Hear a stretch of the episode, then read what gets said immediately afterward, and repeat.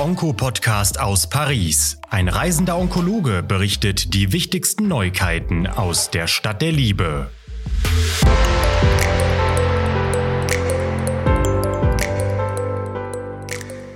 Bonjour aus der Stadt der Liebe. Hier ist wieder Harald Müller-Husmann vom diesjährigen Europäischen Krebskongress aus Paris. Heute habe ich an meiner Seite Alexander Stein, auch niedergelassener Hämato-Onkologe aus Hamburg.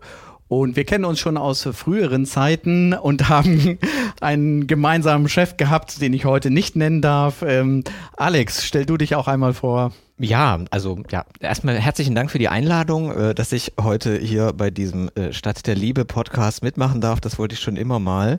Ähm, genau, also Alexander Stein, früher mal in Halle, dann jetzt in Hamburg, äh, Weile am UKE gewesen, also ziemlich lange am UKE gewesen ähm, und jetzt äh, mit Erei Göckert, den ja vielleicht auch einige kennen in der Praxis. Ähm, ja, weiterhin Schwerpunkt gastrointestinale Tumoren, äh, wie schon in den frühen Jahren, äh, damals noch in Halle. Genau. Heute ist ja Samstag äh, und äh, wir hatten uns heute Morgen äh, unterhalten. Da war Hamburg, der HSV, äh, noch Tabellenführer. ähm, Paderborn hat gespielt und nachgezogen und ist, ist jetzt wieder Tabellenführer der zweiten Bundesliga. Da freue ich mich natürlich sehr drüber. Kann ich nur beipflichten. Ich meine, der HSV hat ja sowieso keine Chance, jemals wieder aufzusteigen. Von daher ist, glaube ich, Paderborn sicherlich die Mannschaft, die eine höhere Chance darauf hat. Und ja, also ich persönlich bin jetzt eh sowieso, es gibt ja zum Glück zwei Vereine in der Stadt. Äh, ich halte mich da eher an den anderen, den mit dem toten Kopf. Heute war so der erste richtige große Tag und natürlich auch, ähm, ich hatte es gestern schon erwähnt, die Presidential Session, die über drei Tage hier auf dem ESMO präsentiert werden, nicht wie beim ähm, an einem Tag, wo wirklich die drei wichtigsten Abstract präsentiert werden. Heute gab es das Late, Break, Late Breaking Abstract Nummer One. Was haben wir denn da gehört? Ja, also es gab so ein bisschen so Detektion von Lungenkrebs äh, in den frühen Stadien. Ähm, da muss ich ehrlicherweise sagen, da bin ich ein bisschen zu spät gekommen, äh, weil ich sozusagen ja auch etwas mehr den Fokus auf die Therapie lege. Das heißt, da kann ich jetzt gar nicht so viel zu sagen, aber es gab noch zwei andere in der Tat positive Studien. Ähm, wahrscheinlich so ein bisschen anders als morgen, wo eher so die negativen dann kommen. Ähm, aber von heute war so, ja, neue Therapie bei Desmoid-Tumoren. Da gibt's ja bisher so Sorafenib was man machen kann, wenn die dann wirklich mal progredient sind, ähm, jetzt so eine neue Substanz äh, mit dann ganz guten Verträglichkeit, guter Effektivität, bisschen aufpassen mit der ovariellen Zytotoxizität, also macht halt so ein bisschen gonadale Toxizitäten, ähm, und dann gab es noch eine ja, Studie, die so ein, also zu TILS letztlich bei, ähm, bei malignen Melanom irgendwie so ein bisschen aus der Zeit gefallen, weil so Vergleich irgendwie mit Ipilimumab, aber das sicherlich dem geschuldet, eine akademische Studie, 160 Patienten in vier Zentren, Dänemark und Holland. Also eigentlich toll, dass die sowas auf die, auf die Reihe gebracht haben. bisschen der Vergleich jetzt mit Epimono ist natürlich nicht mehr so heute aktuell, aber äh, im Vergleich damit äh, deutlich besser. Ähm, muss man sicherlich nochmal so ein bisschen gucken. Die Tills, wo die sich dann so einsortieren, perspektivisch in der Therapie, ist natürlich was, was ähm, jetzt wahrscheinlich weder in Paderborn noch in Hamburg in der Praxis laufen wird in den nächsten Tagen, aber ähm, auch da denke ich, gucken, wie die Entwicklungen so sind. Genau, also da geht es ja auch erfreulicherweise weiter. Ähm, Du hattest eben schon erwähnt, Schwerpunkt auch gastrointestinale Tumore. Heute gab es auch schon ein paar Sessions dazu.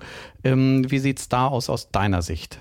Ja, also heute früh gab es ja so die HCC-Sessions. Ähm, da ähm, ja, war so ein bisschen so, wenn man jetzt Pembrolizumab äh, zu äh, Lenva dazu gibt, dann passiert irgendwie nicht so viel. So ein bisschen, wie wir es ja vorher auch schon gesehen haben, wenn man Pembrolizumab alleine mit Placebo vergleicht, ähm, dann passiert auch nicht so viel. Und ähm, ja, also es ist sozusagen die, die alleinige Immuntherapie ähm, letztlich nicht so ausreichend und irgendwie der Synergismus zwischen Lenvatinib und äh, Pembro scheint nicht so ausgeprägt beim HCC, als dass es jetzt diese, sagen wir mal, moderate Wirksamkeit tatsächlich jetzt so ausgleicht.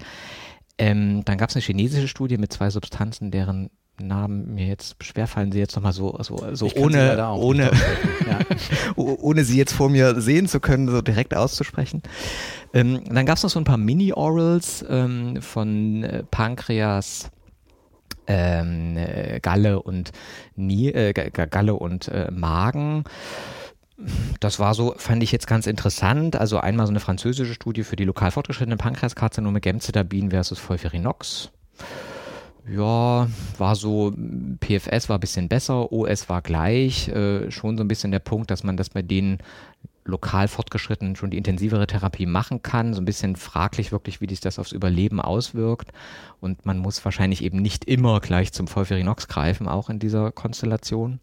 Es wurde ja auch drüber abgestimmt. Wurde drüber abgestimmt, aber alle waren für Volfirinox. also, ich glaube, bis auf Peter Tuss oder so. hat er ja auch explizit nochmal erwähnt. ähm, ja, also ich, äh, ja, so, so richtig war, ich meine, man kann es ja irgendwie nachvollziehen, ne, dass man so in der metastasierten Situation funktioniert halt irgendwie die intensiveren Therapien, Gemna, Paclitaxel oder Volfirinox deutlich besser. Ähm, warum soll das jetzt bei den lokal fortgeschrittenen so dramatisch anders sein? Von daher, ja, also ich, ich persönlich glaube, es ist halt einfach so, naja, man macht es halt je nachdem, was der Patient so toleriert und ob das nun lokal fortgeschritten oder nun äh, metastasiert ist, ist, glaube ich, jetzt so für die Therapieintensitätsauswahl eher so begrenzt. Dann ja, waren so zwei AIO-Studien, äh, beide von Arndt Vogel vorgestellt. Ähm, das auf jeden Fall erstmal toll so für, für die deutschen Zentren, auch welche, wo äh, letztlich aus den Praxen ja mit rekrutiert wurde. Ähm, und ähm, da die Nalirik ähm, interessanterweise, äh, also eine Studie, die quasi in der Zweitlinie 5FU plus minus nanoliposomales Erinotikan, da haben wir es wieder, die schwierigen Titel. Ähm, verglichen hatte und im Vergleich zu der koreanischen Studie, die wir ja vor kurzem gesehen haben, die einen klaren Vorteil gezeigt hat, da kein Vorteil, ähm, aber deutlich mehr Tox auch in dem Kombinationsarm, wahrscheinlich eben deswegen auch kein Vorteil. Ansprechen war besser, aber Toxizitäten waren schlechter. Also schwierig, ne? muss man jetzt, glaube ich, so ein bisschen mal verdauen, diese ganze Geschichte. Ähm, jetzt haben wir quasi eine positive Studie aus Korea und eine negative Studie aus Deutschland im Second-Line-Setting, äh, jetzt in der intensivierten 5FU-basierten Therapie ich denke, es öffnet halt so ein bisschen das Feld, dass man wahrscheinlich eben einfach auch nicht jeden Patienten mit Kombinationstherapie behandeln muss, aber würde ich jetzt sagen, schließt auch nicht komplett äh, das, äh, die, die Möglichkeit, jetzt eine Kombinationstherapie bei den Patienten einzusetzen. Also ich glaube, man kann schon noch bei einem fitten Patienten auch Vollferi machen. Das würde ich jetzt durch diese Daten nicht komplett korrumpiert sehen, oder? Wie siehst du das? Nein, also, genau. Es gab ja wirklich viele äh, oder heute erstmal so relativ viele Negativstudien, wo interessante Studienkonzepte doch nicht das gezeigt haben, was sie, was, was man erhofft hat. Ähm, anders war es ähm, letztlich bei der ähm, bei den ADCs einmal wieder. Äh, wie siehst du die Entwicklung der ADCs, ähm, also der Antikörperwirkstoffkonjugate ähm, in der gastrointestinalen äh, Therapie?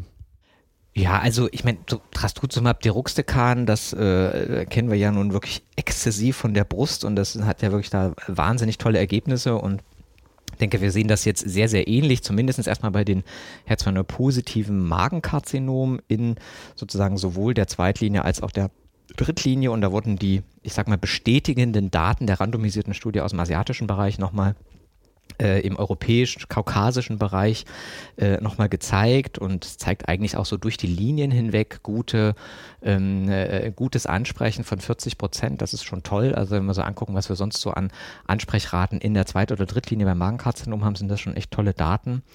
Ein bisschen würde man sich wünschen, dass die irgendwann auch mal noch in das, das Her-to-Low-Setting so ein bisschen mit angucken beim Magenkarzinom. Bei der Brust haben wir ja gesehen, dass das auch da extrem gut funktioniert.